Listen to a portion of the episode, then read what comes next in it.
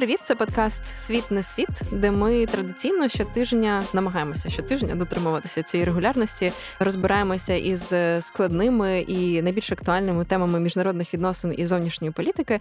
Але сьогодні ми будемо говорити не лише про це.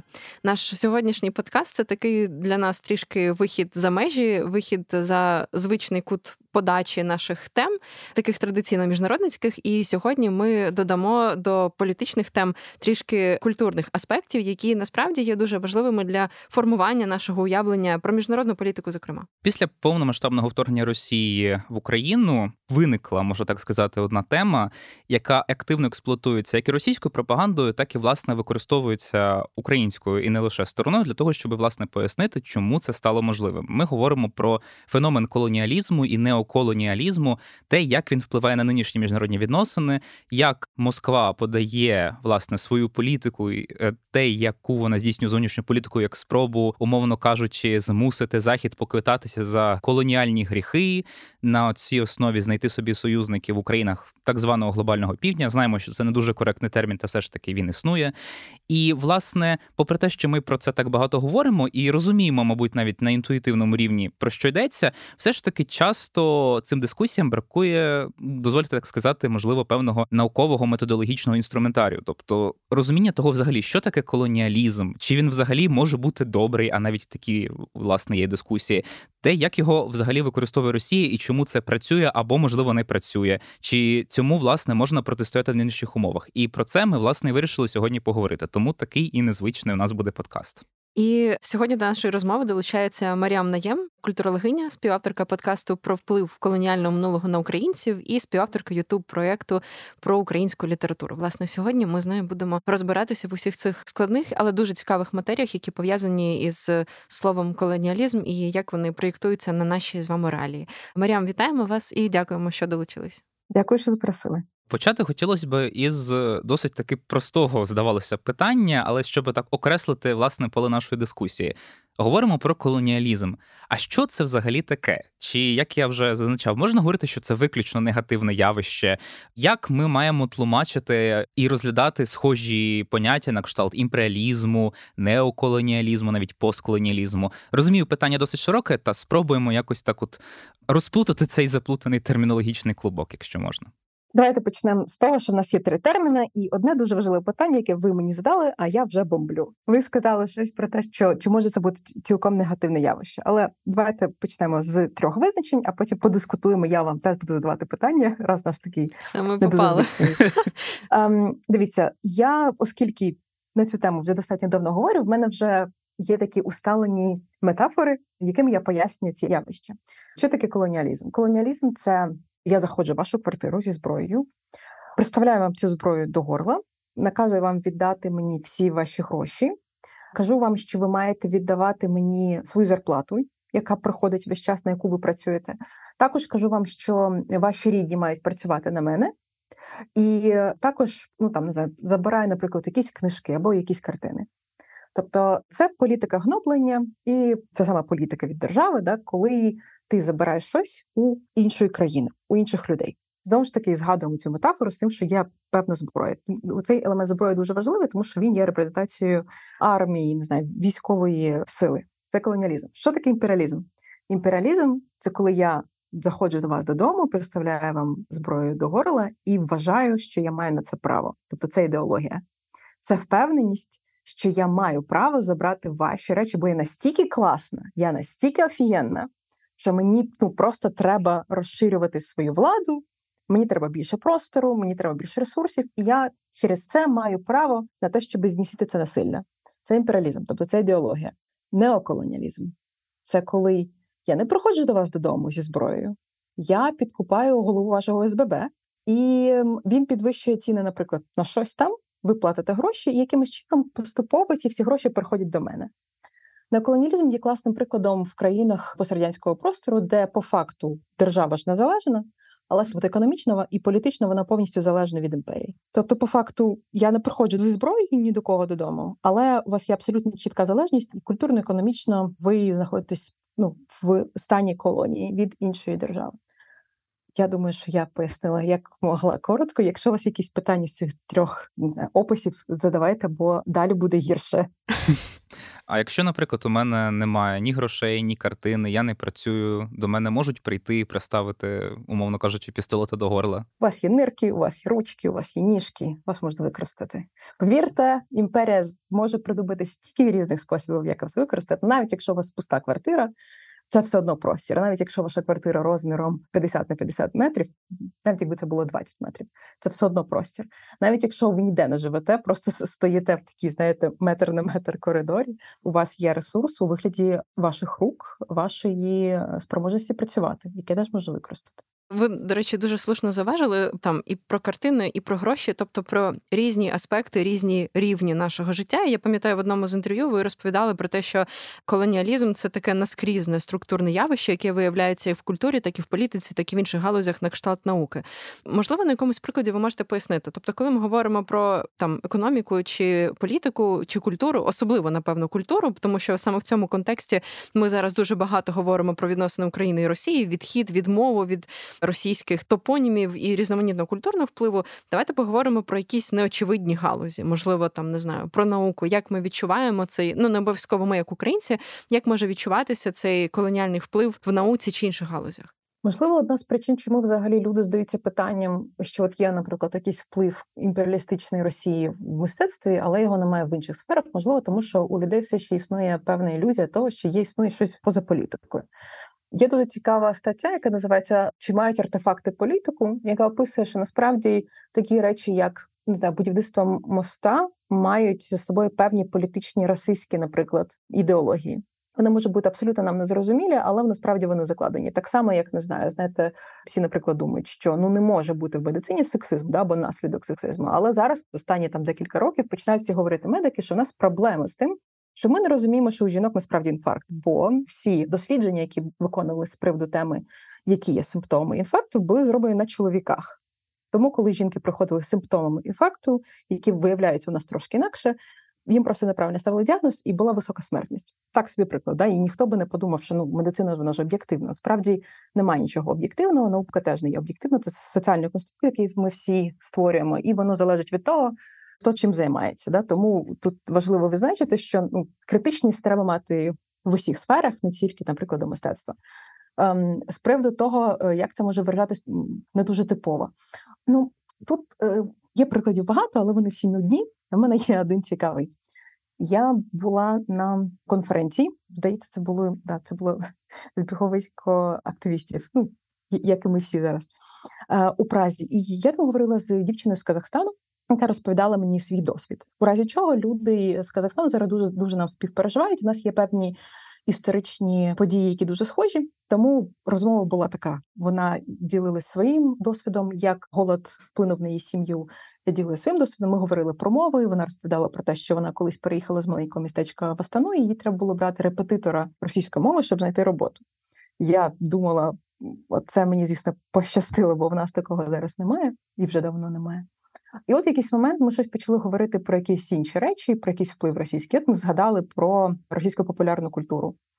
І те насправді як вона впливає на політичне середовище. Ем, І от я десь ну, до речі, да, тут важливе питання: чи можна мені матюкатись, чи ні? Філософське питання. Я думаю, так. Якщо політика редакції скаже нам, що це не можна було, то постфактум ми це запікаємо. Обов'язково запікаємо. Ви не думаєте, що я прям зараз перейду повністю на матюки, але просто мені треба розуміти, наскільки стримувати емоції.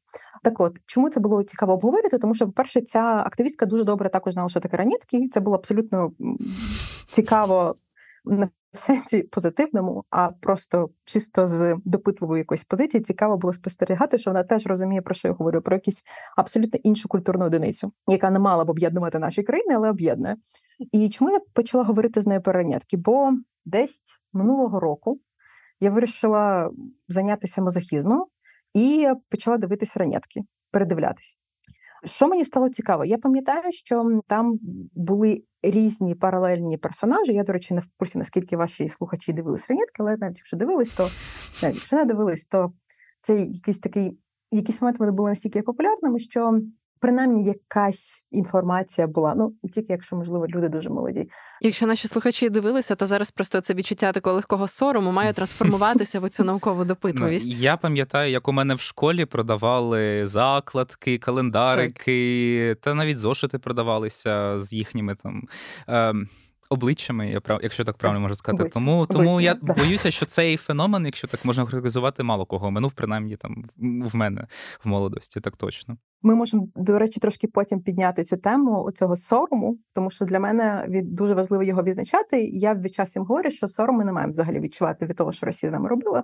Так само, як жодна жертва не має відчувати сорому. Ми маємо відчувати сором тільки якщо ми це зараз культивуємо. Да? Тобто, якщо хтось з вас мені зараз каже, блін, але я так люблю ранетки, можна доїдитись, Ось тоді це буде трошки інше, да? але те, що це було в нашому з вами суспільстві, ну це не був наш вибір. Да? І навіть я про це теж говорю от дуже довго, що процес колонізації займав століття в нас. Деколонізація нас займає ну можливо десяток років. Тобто ми не можемо очікувати. Ми і так для нашого суспільства зробили дуже швидкі кроки. Тому ми не можемо очікувати, що ще що буде все ще активніше. Це повільний процес. Але про ранетки. Про цікаве. Так от, для тих, хто не дивився, кого минула ця доля, це серіал російський про. Ну, по факту була просто музична група, і для того, щоб цю групу якби краще розкрутити, вони створили серіал про п'ять дівчаток у школі, які роблять музичний гурт, і там ну абсолютно така порохнема драма з ідіотськими діалогами. Виглядає цей продукт просто як якийсь шлак, ну такий конкретний шлак, який ти просто слухаєш на фоні, да там ну і знову ж таки, коли ти дитина, ти там в якості драми легше сприймаєш. І в якийсь момент там одної головної персонажки у Лєри, зараз теж вас має тригернути це, це ім'я. Лєра Ранетка. В неї тата мент. Його так і називають мент. Це теж дуже важливо, будь ласка, помітьте собі там в кармачок, показати, що ми називаємо людину мент в серіалі. Його звільняють раптово, а тато Лєри дуже любив бути ментом. Йому прям дуже подобалось. І Лєра дуже сумна, тому що тато сумний. І Лєра намагається зрозуміти, чого її тато звільнили. Ну і ти дивишся серіали, як би там виясняється, чого тата звільнили. Тата Лєра звільнили, бо якийсь олігарх вирішив його прибрати з роботи. Лєра знаходить цього олігарха, приходить каже: Віньямін Вікторович, ну там завжди якісь імена треба було були. Что же вы такое сделали с моим отцом? Что вот он же был таким хорошим ментом. На что Вениамин Викторович утверждает, Лера, я ничего не знала об этом, я разберусь. І він повертає його на посаду. Я зупиняю, думаю, так, а якого дитина має мати таку логічну послідовність? Олігарх звільняє мента. І це якась умовна нормальність її там да. світу. Так. Тобто вона настільки нормальна, що навіть не треба пояснювати дітям, чого в державній структурі державного службовця звільняє олігарх. Я сиджу, думаю, так, а де ще? Потім згадую папіни дочки. Так, так, так. Він теж був олігарх, який теж позитивний. Тут дуже важливий момент. В першому і другому прикладі він позитивний. А, чому сутрині? Там ще є цікавий елемент, що виявляється, що цей Вінімін Вікторович нічого не знав, і що це зробив якийсь його там посіпака, і він його звільняє. І ще в цьому ідеально закладається, що інша російська штука: цар хороший, боярі плохі. І це, тобто, росте покоління дітей, яке вважає, що слово олігарх це синонім слова бізнесмен. Це просто людина, яка успішна, успішна, яка має владу. Настільки владу, що вона може звільнити державного службовця. Потім ти дивишся папіни дочки, і там у п'ятирічної дівчинки друг олігарх, якого називають алігатор, який, як Гендальф, вирішив всіх проблем, коли вони з'являються. От приклад політичного впливу. А враховуючи, що олігархічні системи України були пов'язані з російськими, ми можемо тепер зрозуміти, які саме олігархічні системи українське суспільство мало толерувати, і ставити до цього як до нормального. Ну да, ну в серіалах є дуже теж суть, що популярна культура наш є репрезентацією норм і також насаджує норми, да? тобто, якщо це пропаганда. І ось таким чином з'являється пропаганда, коли ти думаєш, ну слово олігарх, ну нормально, ну всі у всіх країн є корупція. Ну чому? Ну всі це ж нормально. Головне, щоб людина була хороша.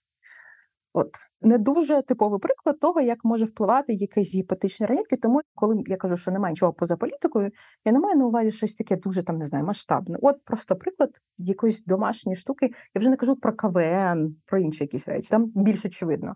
Але я впевнена, що ніхто з вас навіть не пам'ятає цей момент з раніток. Я його не пам'ятала.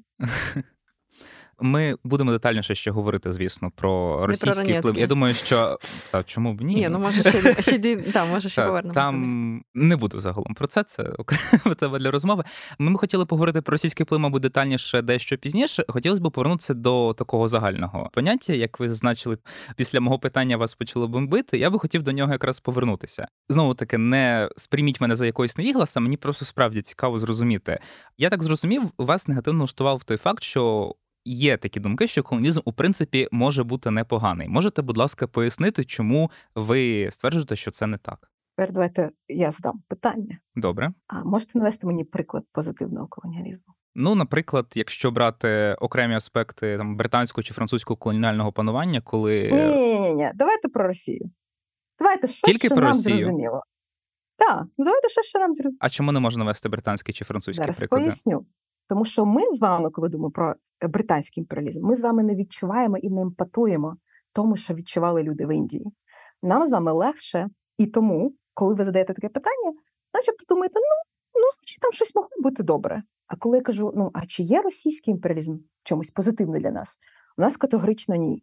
Чому оцей імперіалізм категорично ні, а от той імперіалізм, можливо, плюс-мінус. Ні, напевно, я думаю, що це питання Олега було більше про те, чи можна вирахувати якісь об'єктивні критерії, більш-менш об'єктивні, те, як виміряти позитивний чи негативний вплив будь-якого Е. колоніалізму, не лише російського.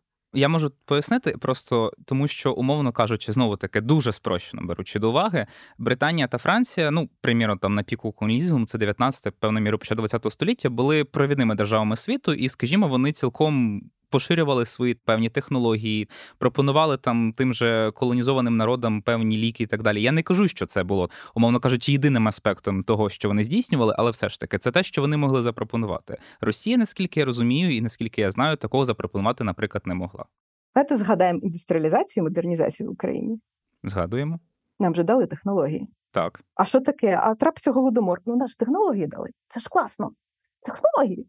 Розумієте, до чого я? Це про співвідношення ціни і здобутку, я не знаю. Немає. Тобто, те, що до вас залізла в хату і почала вам представляти зброю до горла, нічого не може виправдати. Навіть якщо я зайду до вас до хати, поставлю дуже гарний канділябр, це акт насилля. Все. Ну тобто тут крапка. Тут був дуже цікавий діалог Джейсон Стенлі, це філософ з Америки. Він приїжджав якраз в перших числах серпня. Ми з ним разом працювали в Київській школі економіки, якраз над школою про колоніалізм і фашизм. І одна людина задала таке саме питання, трошки інакше. Джейсон Стенлі набагато більш розумна людина, ніж я, тому він менш емоційно відповідає на такі питання. Тому що зрозумійте мене правильно, я ще дуже емоційно на це реагую, тому що я представниця небілої зовнішності. На мене є ще вплив іншої країни, іншої історії, від якої мені теж боляче, да? але це трохи інша історія. Так от, що він відповів? Питання звучало так: а хіба імперіалізм не може принести прогрес? Наш Джейсон Стеллі сказав: якщо ви можете сказати, що знищення мови, культури та релігії це прогрес, то в нас з вами різне визначення слова прогрес. Немає нічого позитивного у імперіалізмі взагалі ніякого для культури, для людей. Це просто акт насилля. Багато людей, багато да, там не знаю, ну хтось може виправдовувати, але знову ж таки, якщо ми з вами можемо, звісно, що впуститись в полеміку прогресу. Ну чому хтось вважає, що він настільки класний, що він може принести свою культуру? Росіяни вважають так само, що російська культура настільки не тільки росіяни, як і українці, що російська культура настільки висока, настільки складна, що вони снісходять до цього бидла українців і поширюють технології, поширюють культуру. Тому що Толстаєвський це ж визнана культура в світі. Мгм. Да? І коли ми намагаємось пояснити, що нам не треба цей прогрес, на нас дивляться як на ідіотів. Значить, нас треба оцивілізувати. В цьому ж це суть, да, що оцивілізовування воно включає в себе цей акт насилля. Мовляв, хочете, ви не хочете, ми зробимо з вас, з варварів, цивілізацію. Це буквально як Британська імперія дивилась на ту саму Індію, і це буквально як Росія дивиться на нас. А знову таки, один контраргумент на це. Мені здається, просто що коли ми говоримо, скажімо, про знову таки, і ви загалом на цьому теж наголошуєте, говоримо про умовний там британський, французький тощо колонізм, і говоримо про російський колонізм. Чи некоректно тут говорити? Знову таки, я тут не хочу видатись якимось там расистським і так далі, що у британському і французькому випадках суспільства, які вони поневолювали, були на технологічно нижчому рівні. І, можливо, там їхні культурні здобутки були настільки поширеними. Але у випадку колонізації Росії і України українська культура вона все ж таки була значно більш спроможна на тому етапі. Ну а чого ви так вважаєте? Це суто суб'єктивне уявлення, тому і питаю Ні, вас. ні. Дивіться, ви ж спрощуєте іншу культуру, ви ж не знаєте. Ну тобто, от, от як ми знаємо, що українська культура це пласт з великої кількості рівнів, які люди за кордоном не розуміють. Така сама інша культура. Ну, немає такого, що от якась культура, вона як млинець, така проста. От вони просто тупі, от їм просто принесли культуру. Е, у плаванні ірокезів була форма демократії, коли в Європі її ще не існувало. Але Британія принесла їм культуру. І зараз про це починають говорити, що ну, типу, це все просто маніпуляція. І коли нам здається, що якась культура була примітивніша, як в культурології, взагалі немає такої думки, що якась культура висока, якась культура низька. В плані, коли ми говоримо про людей, немає, як казав Арістович, боже ж ти мій, большая і маленька, немає больших і маленьких культур. Всі культури важливі, так само, як і люди. Немає якоїсь метрики порівнянь. Угу. Будь-яка культура вона має право на існування, неважливо, яка вона. Ми не маємо оцінювати якусь культуру е, на право над насиллю на неї від того, наскільки вона прогресивна. Це перше. Друге, ми з вами розуміємо там за всі складні концепції, які стосуються України. Але люди за кордоном так само можуть спрощувати нас, бо вони знають про Толстаєвського, вони нічого не знають про Котляревського, наприклад. Вони нічого не знають про Шевченка. І вони думають: ну слухайте, ну це ж класно, що Росія дає їм доступ до своїх ресурсів. Це ж офігенно. Чого вони проти? Це абсолютно те саме. Тому що коли ви починаєте розмовляти там з людьми з Лівану, ви починаєте розуміти, як взагалі відбувається світ. Ну тобто, оце те, про що говорив Едвард Саїд uh в книзі Орієнталізм да, коли ми спрощуємо інші культури, особливо сходу, бо вони там десь щось вони все там. Знаєте, це як я завжди згадую, що в мультфільмі Жасмін це ж Аграба, да, вона ж натякає нам на Ірак. Вона абсолютно не вдягнена, як будь-яка східна жінка, і чогось там тигр. Що він там? Тобто, оце якесь спрощене уявлення, що там десь якісь є культури, які більш прості, більш примітивні. Воно насправді саме по собі, оце уявлення, воно є якесь більш примітивним. І для мене, знаєте, ну це все дуже такі складні, можливо, культурологічні теми, але найпростіше, коли я це пояснюю, це просто уявіть себе на місці іншої культури. Уявіть, що ви на місці алжирців розповідаєте їм, що ну ну така у вас доля. Ну слухайте, ну у Франції ж були більше технологій.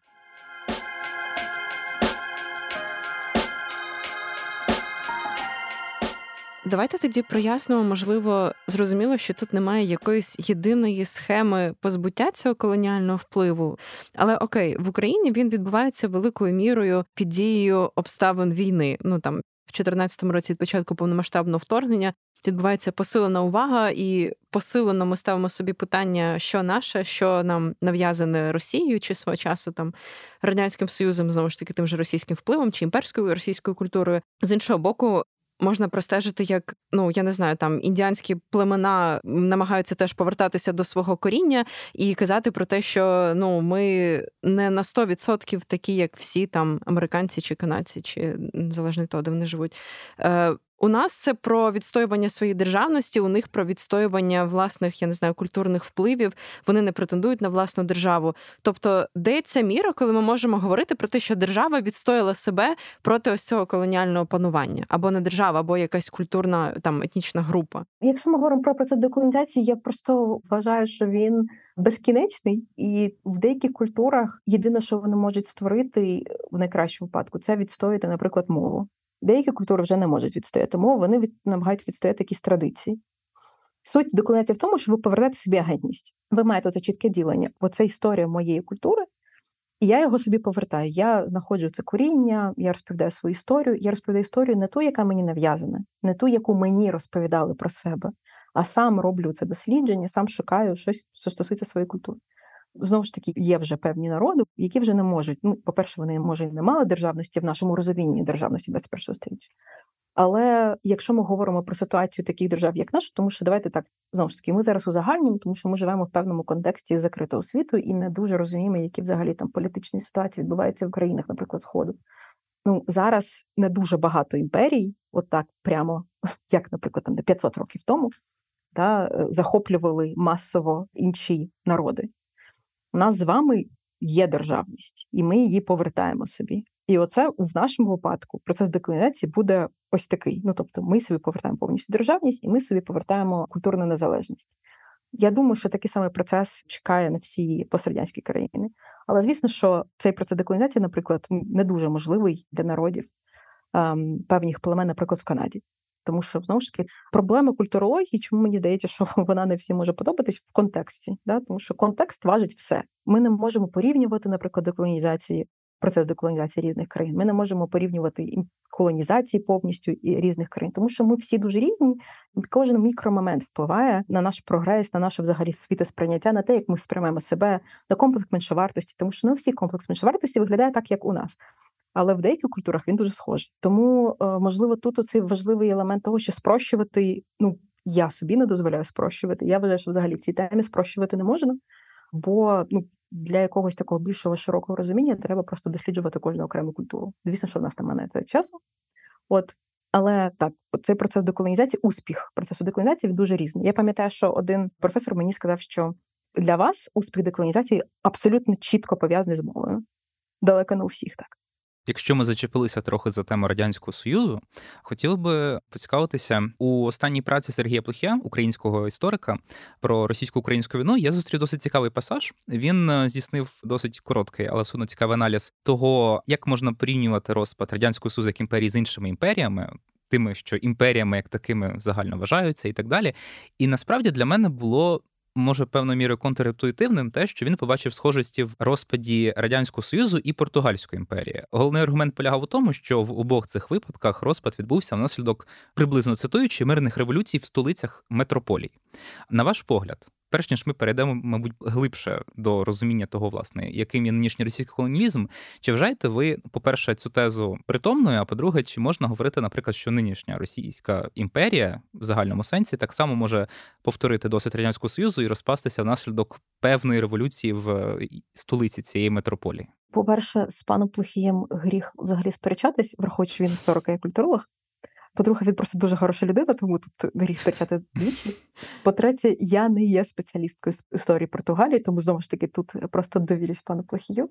Але ми про це з ним говорили, і оцей елемент того, що в нас, правда, у пострадянській країнах така велика кількість була мирних революцій, вона правда дуже сильно впливає і є оця схожість. Це перше. Друге, з приводу розпаду, з того, що я можу сказати. Я пам'ятаю, що це здається, тоді ще вчилась на бакалавраті культурології і е, почалася революція гідності. І я пам'ятаю, що ми говорили е, про те, що взагалі буде відбуватися з Росією далі, і тоді я з абсолютно таким дитячим максималізмом сказала, що вважаю, що Росія розпадеться. Багато чого я якби передивилась з того моменту. Багато в чому мені здається, що я була достатньо дурна, але в цьому я все ще з собою погоджуюсь. І якщо чесно, мені здається, що це найкращий взагалі варіант для всіх, тому що проблема російського імперіалізму в тому, що він є не тільки на території Росії, він є не тільки на території пострадянських країн, він є на території багатьох країн. І про це не всі знають. Наприклад, коли ми говоримо про Орвела, наприклад, да, в нього достатньо багато антисемітських таких тверджень. І це відомо, коли люди досліджують Орвела, про це говорять. Чомусь, коли говорять про Толстого, не згадують, що він не імперіаліст. Щось так, як ви немає цього в дискурсі. Немає цього аналізу російської культури на предмет імперіалізму і що в ньому негативного, при тому, що в багатьох інших культурах це відбувається. Здається, Єва Томпсон робила працю досить давно це чи не єдина взагалі нині розвідка, якщо не помиляюся. Ну знову таки послуговуючись авторитетом пані Забушко, яка власне досліджує зв'язок між російською культурою та імперіалізмом. Не тільки насправді в українській академії, в українській науковій думці про це говорили достатньо давно.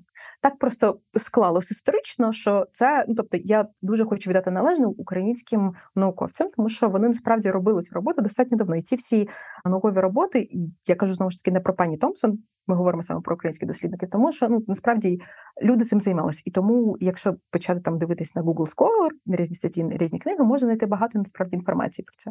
Але знову ж таки, да, як ми вже говорили раніше, да, ця тема була не настільки популярна, давайте так, не настільки в ноосфері вона була, щоб ми всі про неї говорили.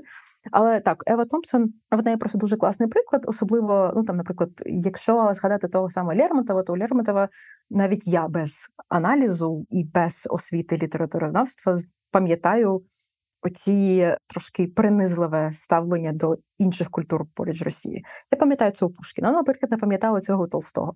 І тут Ева Томпсон дуже допомогла, де вона просто тикнула пальцем, сказала: От, от дивіться сюди. До речі, вона також дуже цікаво зазначила, як важливий елемент. Е, жертвеності для російської інтелектуальної та ліберальної думки, типу наскільки їм важливо весь час культивувати, що вони жертви. Тому, якщо про це буде цікаво, можете ще раз передивитися саме цю частину про Толстого.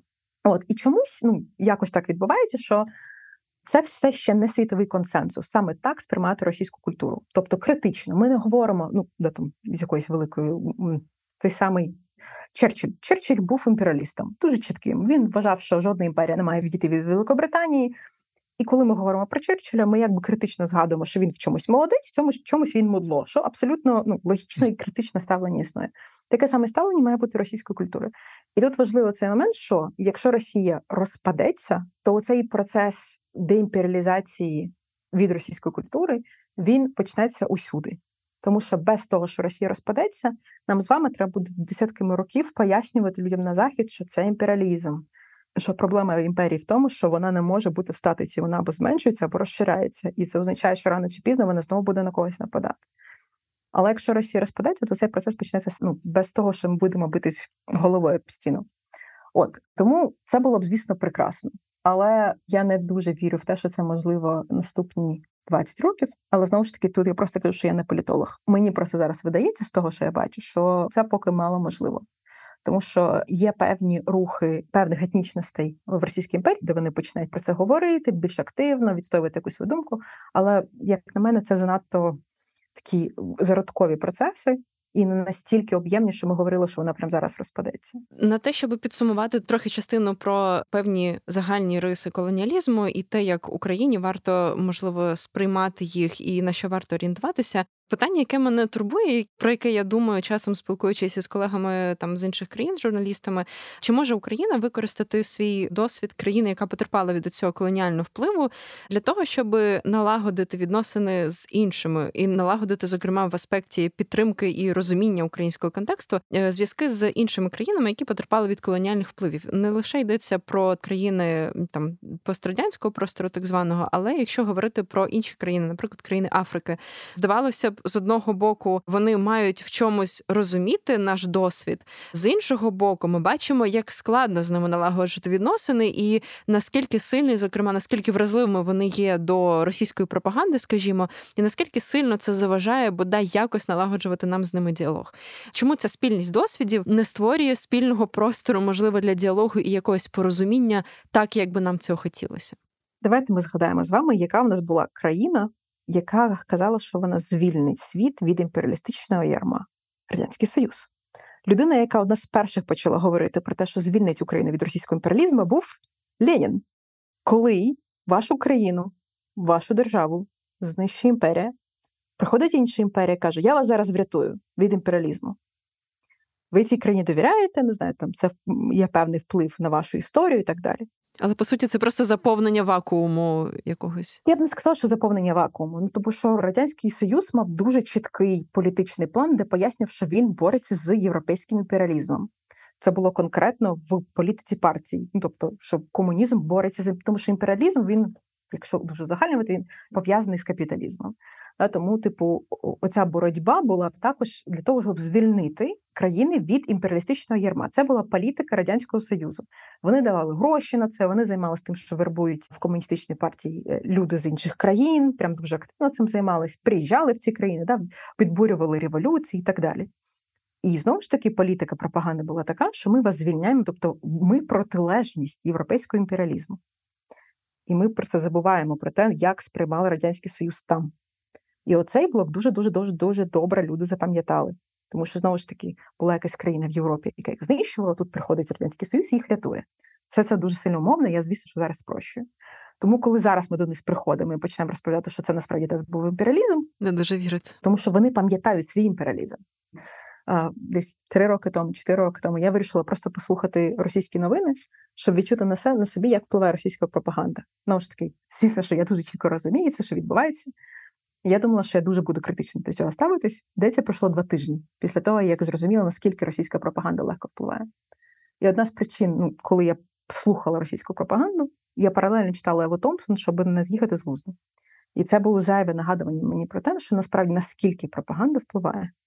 Ми не можемо з вами самі це недооцінювати, тому що в нас з вами зараз там були люди в державній структурі, які кажуть про важливість російської культури. Хоча, очевидно, ми говорили про це 10 років. Тому, коли ми говоримо про те, що є країни, чому я говорю саме про пострадянські країни? У нас є декілька досвідів дуже спільних. Нам не треба розповідати людям з Грузії, що таке російський імперіалізм. Нам вірять, вони знають, що це таке. Нам не треба людям з Казахстану або Киргизстану про це розповідати. Важливий аспект, що вони, на відміну нас, не схожі на росіян. Це трохи інший аспект, тому я говорю, що типу всі ці елементи вони дуже важливі. Але нам не треба битись голови об стіну і доводити їм, що це був імперіалізм. Але одна з причин, чому мені здається важливо нам всім говорити про це публічно, саме через те, що якщо ми будемо говорити з вами, називати речі своїми іменами, що це все імперіалізм, що це зараз це процес деколонізації, що ми потерпали від колоніальної політики століттями, рано чи пізно інші країни з таким досвідом будуть краще нас розуміти. Мої друзі іноземці, які найкраще мене розуміють, це люди з Індії. Ми зараз не говоримо про політику у моді зараз. Ну просто говорю про минуле Індії. Люди з Лівану, люди з Сирії, люди з Пуерто-Ріко. Це просто люди, друзі, з якими ми про це говорили. Клас. Досвіди абсолютно різні, але ну якісь симптоми дуже схожі, що достатньо іронічно. Тому мені здається, що для того, щоб нас краще розуміли, ми маємо зрозуміти, чому вони нас краще не розуміють. Це, до речі, одна теж причин. Радянський Союз дуже дуже активно пропагував ідею того, що в них немає расизму. Теж дуже сильно впливає. Настільки, що якщо вам буде цікаво, знову ж таки, якщо у вас теж є схильність до мазохізму, як у мене, ви можете глянути фільм Цирк. Я не пам'ятаю дуже чітко, якого це року фільм, але це був якраз період, коли радянський союз дуже активно пропагував цю ідею, що расизму в радянському союзі немає. Суть фільму Цирк в тому, що американка приїжджає в радянський союз. Ну там американка, десь типу людина говорить з жахливим акцентом. Ну ви розумієте, ну, типу, і вона здається там ну, вона акторка, і вона переховує у себе, що в неї є дитина, міжрасова дитина, тобто він явно був, ну тобто чорна дитина. Маленький афроамериканчик, і вона його весь час переховує, вона дуже боїться, тому що вона знає, що в Америці за це їй просто кранти. І фільм закінчується тим, що вона там не знаю, демонструє її дитину прямо в цьому цирку, і вона плаче, вона зараз думає, що її там б'ють. І далі просто оці, знаєте, яруси в цирку, і цю дитину передають з одних рук в іншу, всі співають якусь колибільну. І там спочатку передають вірменам, вони співають вірменському, потім грузинам, потім українцям, звісно, що в косоворотки. І всі передають цю чорненьку дитину, і там далі фраза. Не расстраивайтесь, вы можете рожать кого угодно, хоть зелененьких, хоть в крапинку. Нам все равно. Ми радянської. І це був це був суперпопулярний фільм. Знову ж таки, я, наприклад, у цей момент з фільму я демонструю, коли говорю з іноземцями. Потім показує дані, що насправді це було не так. Насправді расизм він існував. Тобто в радянському Союзі не було демонстративного расизму до е, чорного населення, тому що в нас не було. Ну це були якісь активісти, які приїжджали, але був расизм до казахів, до киргизів, до і так далі. Тобто, ненависть на підставі зовнішності, там якийсь шовінізм він існував, просто не до цієї групи. Так, і причому, що це історія не якихось там десятків років тому. Це зовсім свіжа історія. Ми пам'ятаємо, що почалося після того, як росіяни після оголошення мобілізації масово поїхали там в Казахстан чи в інші країни, і що вони отримали натомість там із цінами на квартири і все інше. Тому їм це пригадали навіть те, як Росія зараз ставиться, не знаю, е, де там що не може взяти квартиру ліцем славянська внешність. Ну, тобто, mm-hmm. це ж теж про щось говорить. Так, так. І в радянському Союзі теж таке було. Тобто радянський союз робив пропаганду, що вони антиімперіалістичні, і в них немає расизму, на відміну від злої капіталістичної Америки.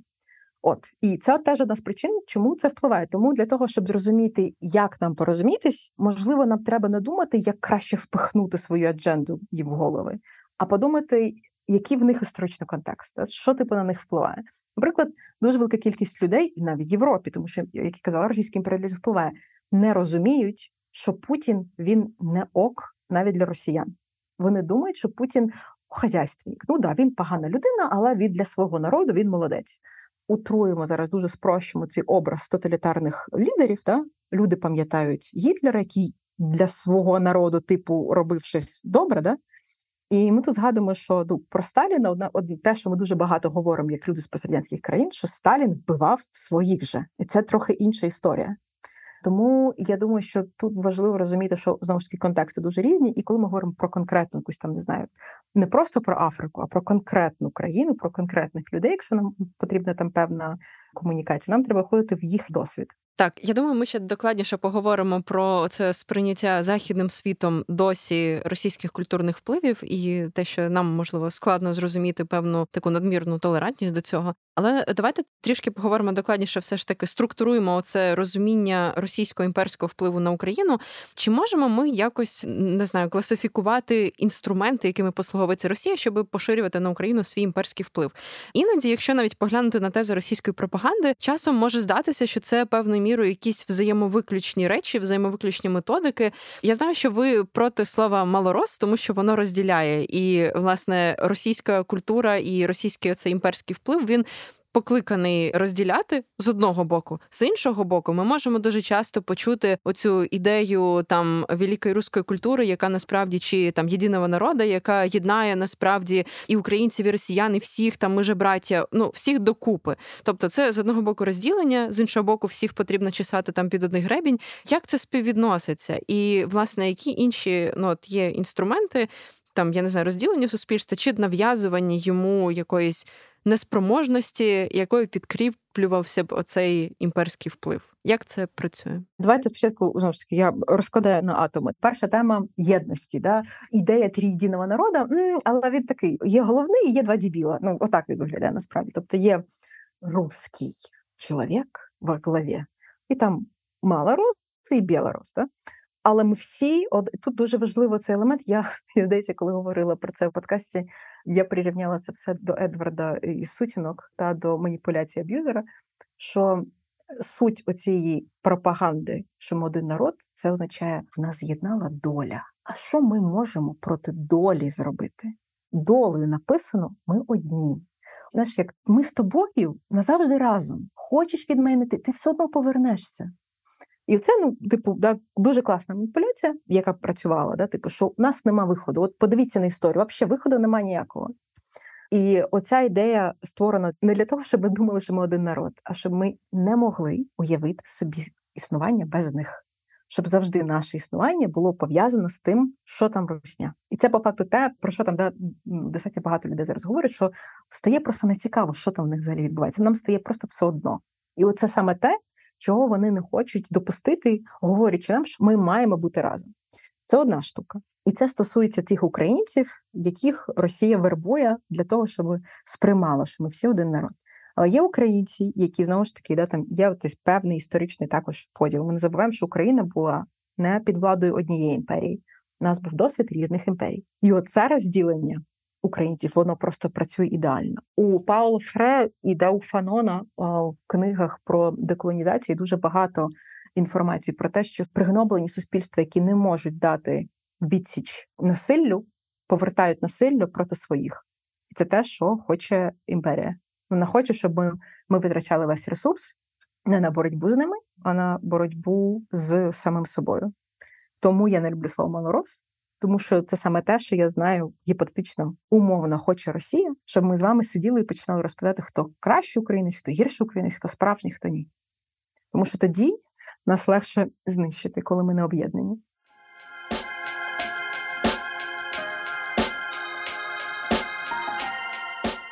Я би тут хотів трошечки повернутися назад, коли ви згадували про необхідність розуміння досвіду інших колонізованих народів для того, щоб власне заручитися їхньою підтримкою. А знову таки, Росія нині вона певною мірою намагається відродити ось цей, як видається, міф радянського союзу про велику державу поборницю поневолених. Якщо не помиляюся, от е, знову таки це суто суб'єктивне спостереження. Та коли подивитися заяви офіційних спікерів, умовно кажучи, стає дуже смішно, коли умовний Матвєнка починає там приїжджати в Африку і говорити про те, що ми, браття, вам поможемо деколонізуватися і так далі. Ви повинні від заходу там щось вимагати. Але знову таки це все вказує на те, що ось цей тренд на умовне об'єднання колонізованих там або деколонізованих народів проти заходу зараз стає частиною російської офіційної політики. Я підозрюю, що ви за цим спостерігаєте, і от мені цікаво, наскільки це працює, і чи реально взагалі говорити. Ну, власне, що це справді може бути певним там не знаю ефективним інструментом впливу Росії в протистоянні з тим же заходом нині. Я не знаю з приводу саме протистояння заходу, але я впевнена, що історія інших людей, в яких був досвід, давайте так, знищення, вбивства їхніх культур, дуже сильно впливає на те, як вони сприймають зараз історію. Якщо поговорити з людиною з Алжирою, почати розповідати їй про те, що Франція принесла їй прогрес, рівень болю, який ви побачите в цьому обличчі, він буде трошки зашкалювати, тому що це те саме, що сказати нам їм дуже сильно болить, і це абсолютно нам має бути зрозуміло. Я правда, я щиро не вважаю, що це якось впливає там не знаю на підтримку фінансово Росії. Ну мені щось так здається. Знову ж таки, я не економіст.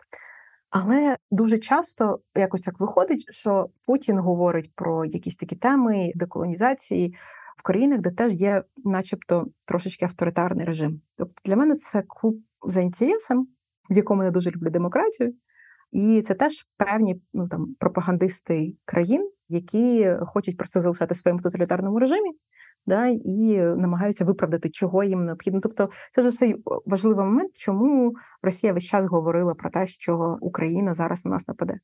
Одна з причин відчувати якесь ну ж об'єднання, а толерування такої авторитаризму це весь час говорити, що нас зараз вб'ють, от нас на нас зараз нападуть, і з них нам треба, от нам треба жорстка рука бо інакше, як там Єйська Європа, жидобандеровці, це все. Тобто, ви весь час маєте створювати ілюзію якогось ворога. І от якщо насправді сісти там розібратися ілюзію ворога, яка створює Росія про українців, воно виглядає абсолютно абсурдним, але в це вірять. І тому я думаю, що це більше про те, як певні тоталітарні режими хочуть продовжувати цю гру і говорити: у нас зараз знищить от звідси, і тому нам треба об'єднатися. Тому я думаю, що Здається, це було початок повноштабного вторгнення, і якийсь британський журналіст мене запитав, каже, що ми говорили про український націоналізм. До речі, націоналізм він є важливим елементом деколонізації, тобто саме завдяки націоналізму ми маємо опір. Ми щось говорили про націоналізм. Я йому пояснила витоки українського націоналізму, причина взагалі появ. Ну, звісно, що я в якийсь момент подумала, що мене іноземні журналісти можуть називати словом Азов, тому що питання про слово Азов я прям не могла вже.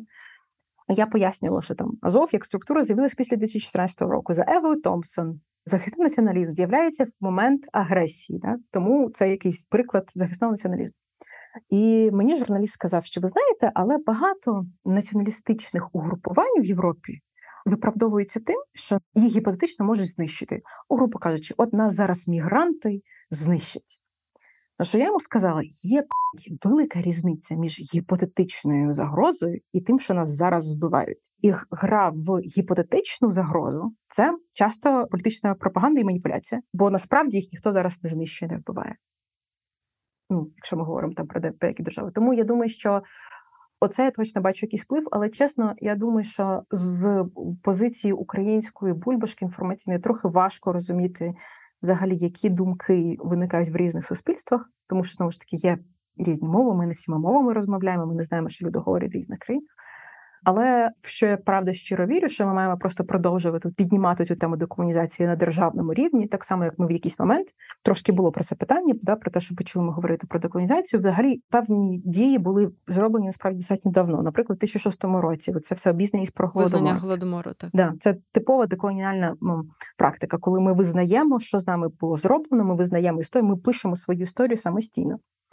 І насправді, оце все воно вже дуже важливо. Якщо ми будемо так само вписувати да, в нашу з вами історію, історію деколонізації, історію того, як нас колонізували, що з ними робили, то це також буде змінювати взагалі ставлення до російської культури, і взагалі до Росії в цілому, і до теми деколонізації цієї країни. Я хотіла власне просто розширити цей топік про те, що мені здається, після повномасштабного вторгнення, коли багатьом українцям доводиться спілкуватися із західною пресою і доносити тези і про колоніальний вплив Росії, і про все інше, це дуже складно, часозатратно, силозатратні зусилля. І я думаю, що. Що може розчаровувати найбільше, те, що досі, навіть там через півтора роки повномасштабної війни відбувається певне нерозуміння і розділення, все ж таки на якусь умовну війну, яку веде Путін, і окремо все ж таки продовжується певне захоплення, все ж таки там російською культурою і все інше е, в німецьких театрах продовжують е, ставити балети Чайковського там чи люди продовжують читати Достоєвського влаштовувати творчі вечори там за його творчістю. Для нас це вже ну більш-менш очевидні речі, які є невід'ємними одне від одного. Чому нам так складно це доводити заходу. І, власне, чи можна це пояснити виключно там нерозумінням контексту і певним небажанням занурюватись в контекст і бажанням спрощувати? Тобто, ця звичка сприймати Україну через призму Росії, її складно викорінити саме через нерозуміння контексту глибинного і певну. Лінь звичайної людини не занадто заглиблюватися в усі ці високі матерії, як пов'язані культура, політика, війна і все інше. Як ви для себе це пояснюєте? Так, п'ять рівнів. Перший рівень. Коли у нас перейменували консерваторію, щоб це не було Чайковського. Вона ж досі не перейменована, здається. А це було питання з підбом. Угу. Ну, ми хочемо, щоб вони щось зрозуміли, а ми розуміємо. Це дуже складне питання. Ну, по-перше, да, ну давайте так, тоді почнемо з першого. Нам з вами треба спочатку пояснити всім своїм. Тобто, чим більше українців це будуть розуміти, тим легше буде це пояснювати на захід, банально з тої причини, з якої ви сказали, що більше українців будуть про це говорити. Чому навіть нам одне одному важко це пояснити? Тому що повертаємось, колонізація української ментальності здійснювалась сотнями років, і одної розмови недостатньо, дуже часто недостатньо. Друга причина, з якої мені здається, що це достатньо складно робити з європейцями. Тімоті Снайдер зазначав, що Європа деімперіалізувалась не тому, що вони такі хороші, а тому, що вони програли всі колоніальні війни після Другої світової. В цьому плані в Європі все ще є певний сентимент до цієї імперіалістичної культури. Їм трошечки вони відчувають симпатію. Та ми створюємо серіал Корона. Чого створюється серіал Корона? Я не знаю, бачили ви це відео чи не бачили після смерті Єлизавети. Це було ірландський стадіон, на якому люди кричали Лізі in the box. І ти сидиш, думаєш, дуже цікаво. Ну, типу, сприйняття. Багато українців там говорили про те, що от померла Єлизавета сумно, а десь помер монарх, і нарешті люди радіють з цього приводу. Тобто, насправді є певний сентимент до імперіалістичних культур. Ну, тому що вони їм зрозумілі, це їхня схожа історія. Це трошки важче їм пояснити. Третій момент це з приводу лінії незнання. Тут важливо відзначити, що от які вони ліниві, такі і ми ліниві. Ну, тобто ми так само когось спрощуємо весь час. І це якийсь процес мозку, який ми робимо весь час. Єдине, що ми можемо з цим робити, весь час пам'ятати, що я чогось не знаю. Так? От, ну, Вибачте, будь ласка, що настільки сильно придавалася прикладом, але не думати, що от якась культура була примітивніша. А уявляти, що, мабуть, можливо, я щось не знаю, можливо, моє оце уявлення про цю культуру, воно спрощене.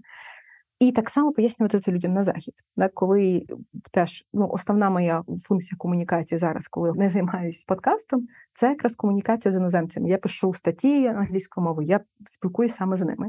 І це дуже важливий момент. Ви щось говорите, що насправді це набагато складніше, і демонструвати їм, що вони відчувають певну симпатію до російської культури. Четверта причина. Я думаю, що це все працює знову ж таки в контексті разом. Ну просто уявіть собі, ви живете в світі, де от-от можлива третя світова війна.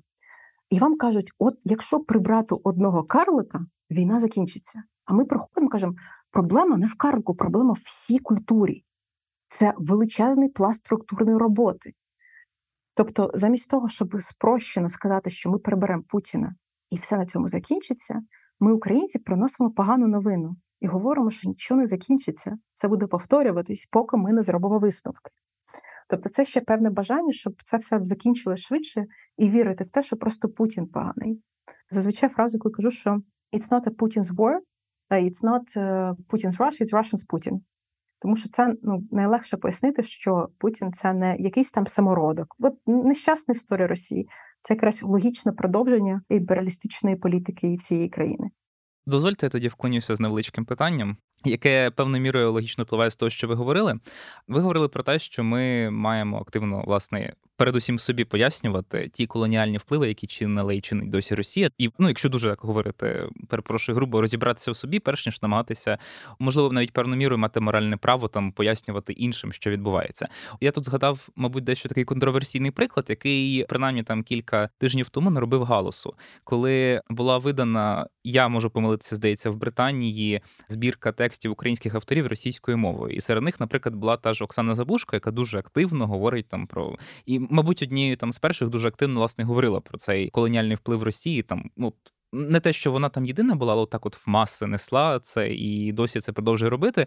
От коли спитали її, чому так сталося, вона пояснювала, це спроба, умовно кажучи, підірвати російську русистику зсередини, тому що українських текстів немає російською, а от тепер вони є, і це допоможе певною мірою підірвати оці всі меседжі, які несе власне вона в там наукових студіях тощо. Наскільки, на вашу думку, така стратегія ефективною? Знаєте, мене коли запитав російською мовою один знайомий, а він з Киргизстану, як нам люди з пострадянських країн спілкуватися одне з одним, тому що ми не всі знаємо англійську мову, але всі знаємо російську. І чи ок це взагалі чи ні? Я йому сказала: если мы будем на русском языке говорить о том, как делать коктейлі Молотова і кого-то убить з радістю, використовувати те, що робила з нами Росія для того, щоб її знищити, мені здається правильним. Я розумію, чому це може бути дуже контроверсійно зараз. Взагалі, будь-яка співпраця, будь-яка кооперація. Я розумію, чому та сама пані Оксана Забушко відчула цю критику і хейт. Я для себе, ну, наприклад, коли певні російські змі просили в мене про якийсь е, не знаю, там коментар, я негативно відповідаю. Я ну, там це мій вибір, але я вважаю, що спосіб знищити Росію отак зсередини і вкладати українські якісь сенси через російську мову і говорити про це. Я вважаю, що це може бути дієвим. Тобто, я кажу чесно, у мене немає засудження. Ну абсолютно чітко розумію контроверсійність цього вчинку, абсолютно розумію українське обурення, але й у мене немає осуду. Ну тобто, я розумію приблизно, можливо, яка логіка була до саме пані Забушко. От тому я можу зрозуміти, як це насправді може допомогти, тому що російські анархісти допомагають знищити російську державність зараз. І якби я сама не знала про такі приклади, я б можливо ставила за цього трохи інакше. Ну, знову ж таки, не пам'ятаю, хто саме з українського культурного буманду про це говорив, але ставлення до російської культури як до величної, там не знаю, важливої і так далі. Оце у мене викликає осуд. Про коли про це говорять публічно, коли цим виправдовують кооперацію з росіянами. Це мене напрягає, коли говорять, що це спосіб підірвати російську державність. Я можу це зрозуміти. Наостанок хочеться запитати про ефективність практики таких, здавалося б, маленьких кроків, які насправді можливо, важить не так уже й мало, які робить Україна зараз. Це там, я не знаю, поява українських аудіогідів в світових музеях, яка створює альтернативу і можливості українцям отримувати рідною мовою якусь інформацію, а не російською, наприклад. Це також, наприклад, в квітні минулого року ви були однією з ініціаторок перейменування роботи Едкара Деги російські танцівниці на українських танцівницю у Національній галереї Лондона. Взагалі, ось ці практики коли там повертає Україна свої якісь назви, своє визнання, те, що по праву належить їй в світовій площині культури, і добиваються цього, ось, наприклад, там в західних галереях чи інших мистецьких просторах. Наскільки це справді важливі і ефективні жести, на вашу думку? І чи можна якось взагалі власне виміряти їхню ефективність і дієвість? Чи справді там перейменування картини робить велику погоду нашому загальному процесу позбування цих колоніальних? Впливів Росії, за що ми змагаємось, чого ми хочемо, пояснити. Як саме ефект доміно однієї картини впливає на все, дуже важко. Тому в мене є пропозиція така: довіритись мені культурологу, що дуже впливає. Кожен, як вам може даватись мікрофон, впливає дуже сильно. З таких дуже якихось не знаю, більш академічних фраз я можу сказати, що це повертає нам видимість. Люди розуміють і розділяють слово російське і слово українське це вводить в дискурс у цих світових музеїв, що оце український митець, це українське мистецтво. Бо деколонізація це про повернення агентності і повернення голосу собі. Голос, який в нас забрали, який нас дуже довго викрадали, і у нас не було можливості взагалі говорити про це. Тепер в нас він є, і ми маємо зайнятися привласненням того, що в нас забрали, тому що саме так ми показуємо, що ми існуємо і з нами треба рахуватись. Але також дуже важливо для мене зазначити, що для мене перейменування картини і перехід українця на українську мову ну це якісь абсолютно необхідні кроки. І для мене такі речі вони прям кожен раз, коли я чую про те, як українці взагалі займаються цією внутрішньою деколонізацією самостійно, саме з собою, та там не в процесі комунікації з іноземцями, не з перейменуванням картин. Просто для себе читають більше українську літературу, дивляться українських блогерів. Для мене ці всі акти деколонізації дуже дорого вартують і викликають дуже багато такої поваги і любові до своїх людей. Оце дуже важливо. І мені здається, що всі ці кроки дуже важливі. Мені здається, це ідеальна нота, на якій можна закінчити цей подкаст. Будемо сподіватися, що цих мікро не впевнений, що їх так насправді варто і називати, але таких кроків буде ще більше, і власне ми зможемо зламати цей гранд наратив, який століттями вибудовувала Росія як. Держава-колонізатор, хоча вона себе такою не репрезентує нині, і зможемо власне таким чином остаточно повернути Україні ту агентність, як ви говорили, яку вона власне і повинна мати в принципі. Дякуємо вам дуже. З нами сьогодні була Маріам Наєм, культурологиня, з якою ми провадили, я сподіваюся, не знаю, ефективно, але дуже живу, класну бесіду. Дякуємо вам дуже.